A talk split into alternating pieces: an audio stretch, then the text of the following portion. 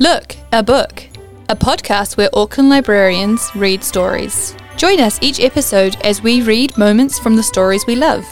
Right now, we are exploring The Wind in the Willows by Kenneth Grahame, a fantastical tale about the adventures of Mole, Ratty, and Badger, and about the misadventures of their friend Mr. Toad. Today we have James from East Coast Bays Library Kia ora. and myself, Claire from Birkenhead Library. Not that long ago, in a place not that far away, a group known as the Librarians gathered together to retell the classic stories that they love. While in the middle of their meeting, they heard a sudden loud crash and a sad boop boop. They dashed outside to find a toad sitting in the middle of the road, holding just a steering wheel. This was none other than the rascal Mr. Toad from The Wind in the Willows. So the librarians decided to take him back to the safety of Toad Hall and try and keep his mind off cars. Today we are exploring the whimsical world of The Wind in the Willows. The author Kenneth Grahame lived by the River Thames with his grandmother when he was young. The time he spent here was some of the happiest in his life, and set the scene for the stories in The Wind in the Willows. These tales were first told as bedtime stories.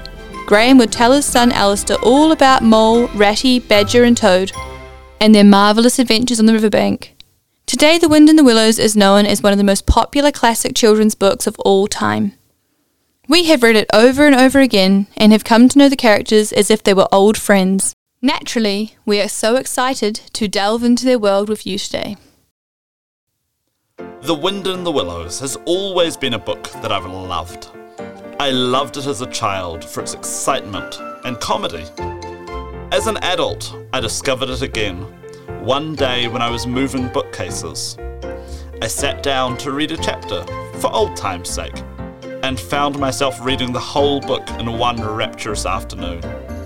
As an adult, I found new things to appreciate the beautiful, poetic language, and the love of wild places. One thing that was and always will be a favourite is Mr. Toad, one of the greatest characters in English literature. He is brave and adventurous, pompous and self absorbed. He's a romantic in the old sense, a clown and a dreamer, obsessed with the mundane, and, in it, seeking the ineffable. Chapter 2 The Open Road.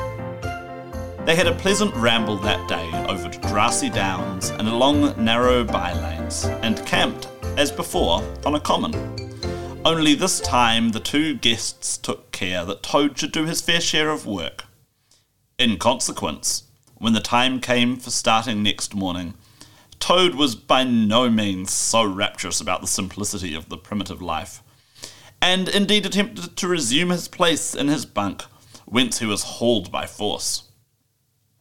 Their way lay, as before, across country by narrow lanes, and it was not till the afternoon that they came out of the high road, their first high road, and their disaster, fleet and unforeseen, sprang out on them. Disaster momentous indeed to their expedition, but simply overwhelming in its effect on the after career of Toad. They were strolling along the high road easily, the mole by the horse's head, talking to him, since the horse had complained that he was being frightfully left out of it, and nobody considered him in the least. The toad and the water rat walked behind the cart talking together. At least, Toad was talking, and Rat was saying at intervals, Yes, precisely. And what did you say to him? And thinking all the time of something very different, when far behind them they heard a faint warning hum, like the drone of a distant bee. Glancing back, they saw a small cloud of dust with a dark centre of energy advancing on them at incredible speed, while from out of the dust a faint boop boop wailed like an uneasy animal in pain. Hardly regarding it, they turned to resume their conversation, when in an instant, as it seemed, the peaceful scene was changed, and with a blast of wind and a whirl of sound that made them jump for the nearest ditch, it was on them! The boop boop rang with a brazen shout in their ears. They had a moment's glimpse of an interior of glittering gl- plate glass and rich Morocco, and the magnificent motor car, immense, breath snatching, passionate, with its pilot tense and hugging his wheel, possessed all earth and air for a fraction of a second, flung an enveloping cloud of dust that blinded and enwrapped them utterly, and then dwindled to a speck in the far distance, changed back into a droning bee once more. The old grey horse, dreaming as he plodded along of his quiet paddock in a new raw situation such as this, simply abandoned himself to his natural emotions, rearing, plunging, backing steadily in spite of all the mole's efforts at his head, and all the mole's lively language directed at his better feelings. He drove the cart backward towards the deep ditch at the side of the road. It wavered an instant. Then there was a heart rending crash, and the canary coloured cart, their pride and their joy, lay on its side in the ditch, an irredeemable wreck. The rat danced up and down in the road, simply transported with passion. You villains, he shouted, shaking both fists. You scoundrels, you highwaymen, you, you road hogs, I'll have the law of you. I'll report you, I'll take you through all the courts. His homesickness had quite slipped away from him, and for the moment he was the skipper of the canary coloured vessel driven on a shoal by the reckless jockeying of rival mariners, and he was trying to recollect all the fine and biting things he used to say to masters of steam launches when their wash, as they drove too near the bank, used to flood his parlour carpet at home. Toad sat straight down in the middle of the dusty road, his legs stretched out before him, and stared fixedly in the direction of the disappearing motor car. He breathed short. His face wore a placid, satisfied expression, and at intervals he faintly murmured, Poop, poop. The mole was busy trying to quiet the horse, which he succeeded in doing after a time. Then he went to look at the cart, on its side in the ditch. It was indeed a sorry sight. Panels and windows smashed, axles hopelessly bent, one wheel off, sardine tins scattered over the wide world, and the bird in the birdcage sobbing pitifully and calling to be let out. The rat came to help him, but their united efforts were not sufficient to right the cart. Hi, Toad, they cried. Come and bear a hand, can't you? The toad never answered a word or budged from his seat in the road. So they went to see what was the matter with him. They found him in a sort of trance, a happy smile on his face, his eyes still fixed on the dusty wake of their destroyer. At intervals, he was still heard to murmur, Poop, poop. The rat shook him by the shoulder. Are you coming to help us, Toad? he demanded sternly. Glorious, stirring sight, murmured Toad, never offering to move. The poetry of motion, the real way to travel, the only way to travel. Here today, in next week tomorrow. Villages skipped, towns and cities jumped. Always somebody else's horizon. Oh bliss! Oh poop poop! Oh my! Oh my! Oh stop being an ass, Toad! cried the mole despairingly. And to think I never knew, went on the toad in a dreary monotone. All those wasted years that lie behind me, I never knew, never even dreamt. But now, but now that I know, now that I fully realize, oh, what a flowery track lies spread before me henceforth. What dust cloud shall spring up behind me as I speed on my reckless way? What carts shall I fling carelessly into the ditch in the wake of my magnificent onset? Horrid little carts, common carts, canary coloured carts. What are we to do with him? asked the mole of the water rat. Nothing at all, said the rat firmly, because there is really nothing to be done. You see, I know him from of old. He is now possessed. He has got a new craze, and it always takes him that way in its first stage. He'll continue like that for days now, like an animal walking in a happy dream, quite useless for all practical purposes. Never mind him. Let's go and see what there is to be done about the cart. I love this chapter. It feels like a pause in the momentum of the rest of the book, a moment when we stop and appreciate the awe of nature. This speaks to me because my favourite place now and growing up is in the forest of the west coast of the South Island. My dad grew up on a farm in Harihari. There was a large area of native bush that we would always play in. This book is set in the English countryside, but still, the feeling it gives me is the same. It also reminds me of my favourite magical moment being outside in a forest after a heavy rain. Did you know the earthy smell of rain is called petrichor? When you are next outside after a rain, be sure to look for it. It's very special. In this environment, I cannot help but believe in fairies. Chapter 7 The Piper at the Gates of Dawn, in which Mole and Ratty are awed by nature. The line of the horizon was clear and hard against the sky, and in one particular quarter it showed black against a silvery climbing phosphorescence that grew and grew. At last, over the rim of the waiting earth, the moon lifted with slow majesty till it swung clear of the horizon and rode off, free of moorings. And once more they began to see surfaces, meadows widespread, and quiet gardens, and the river itself from bank to bank, all softly disclosed, all washed clean of mystery and terror, all radiant again as by day. But with a difference that was tremendous. Their old haunts greeted them again in other raiment, as if they had slipped away and put on this pure new apparel, and come quietly back, smiling as they shyly waited to see if they would be recognized again under it. Fastening their boat to a willow, the friends landed in this silent silver kingdom, and patiently explored the hedges, the hollow trees, the runnels, and the little culverts, the ditches and dry waterways. Embarking again and crossing over, they worked their way up the stream in this manner, while the moon, serene and detached in a cloudless sky, did what she could, though so far off, to help them in their quest till her hour came and she sank earthwards reluctantly and left them, and mystery once more held field and river. Then a change began slowly to declare itself. The horizon became clearer, field and tree came more into sight, and somehow with a different look. The mystery began to drop away from them. A bird piped suddenly and was still, and a light breeze sprang up and set the reeds and bulrushes rustling.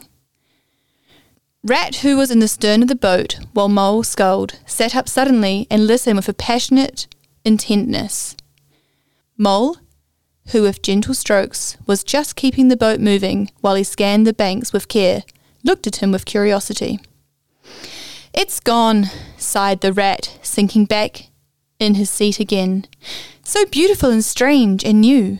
Since it was to end so soon, I almost wish I had never heard it for it has roused a longing in me that is pain, and nothing seems worthwhile but just to hear that sound once more, and go on listening to it for ever. No! There it is again! he cried, alert once more. Entranced, he was silent for a long space, spellbound. Now it passes on, and I begin to lose it, he said presently. Oh, Mole, the beauty of it! The merry bubble and joy! the thin, clear, happy call of the distant piping. Such music I never dreamed of, and the call in it is stronger even than the music is sweet. Row on, mole, row, for the music and the call must be for us.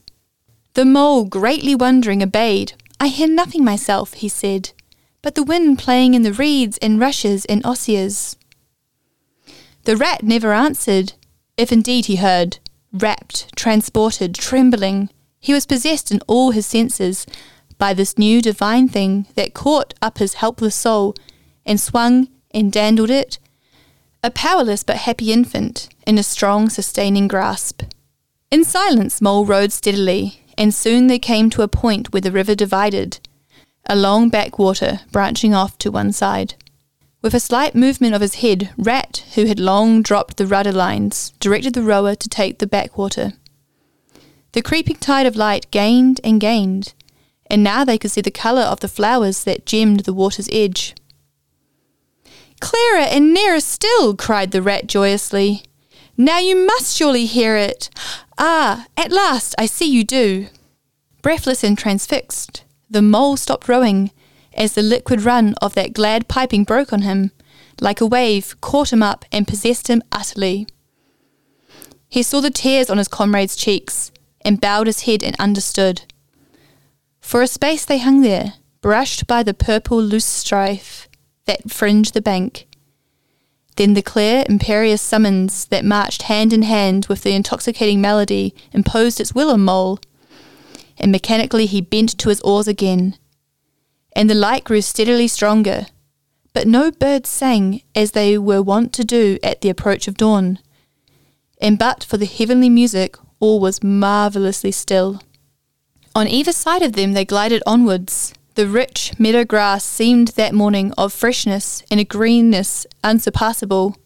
Never had they noticed the roses so vivid, the willow herb so righteous, the meadow sweet so odorous and pervading. Then the murmur of the approaching weir began to hold the air, and they felt a consciousness that they were nearing the end, whatever it might be, that surely awaited their expedition. A wide half circle of foam and glinting lights, and shining shoulders of green water. The green weir closed the backwater from bank to bank, troubled all the quiet surface with twirling eddies and floating foam streaks, and deadened all other sounds with its solemn and soothing rumble. In midmost of the stream, embraced in the weir's shimmering arm spread, a small island lay anchored, fringed close with willow and silver birch and alder. Reserved, shy, but full of significance. It hid whatever it might hold behind a veil, keeping it till the hour should come, and with the hour, those who were called and chosen. Slowly, but with no doubt or hesitation whatever, and in something of a solemn expectancy, the two animals passed through the broken, tumultuous water and moored their boat at the flowery margin of the island. In silence they landed, and pushed through the blossom and scented herbage and undergrowth that led up to the level ground till they stood on a little lawn of marvellous green, set round with nature's own orchard trees crab apple, wild cherry, and sloe. This is the place of my song dream, the place the music played to me, whispered the rat, as if in a trance. There is something magic in the environment of the wind in the willows. Whether it's the lush, natural setting of Mole and Ratty's adventure on the river, or the excitement of the dusty open road, it's easy to imagine yourself there. More than just a place, Kenneth Grahame makes them become universal. Not just a road or a river, but the road, the river. They are the whole world. The Wind in the Willows is not a religious book, but it is a spiritual one. Most of the animals are moved by nature, the wind playing through the reeds. But Toad seeks rushing adrenaline and the wind in his face. What inspires you? Is it the quiet places? Or is it the thrill of adventure? We are so lucky Kenneth Grahame decided to write down these bedtime stories. The adventures of Grahame's woodland creatures are of an idealized Edwardian life. Long, golden summers spent playing with boats, picnics aplenty, rambling around with friends. Did it fill you with nostalgia for a time long ago? Or perhaps it made you look forward to our long New Zealand summer ahead? Stay tuned for more episodes with librarians reading The Wind in the Willows. Also, head down to your local library to find one of the many different versions or retellings for you to read, watch, or listen to. Ka kite anō.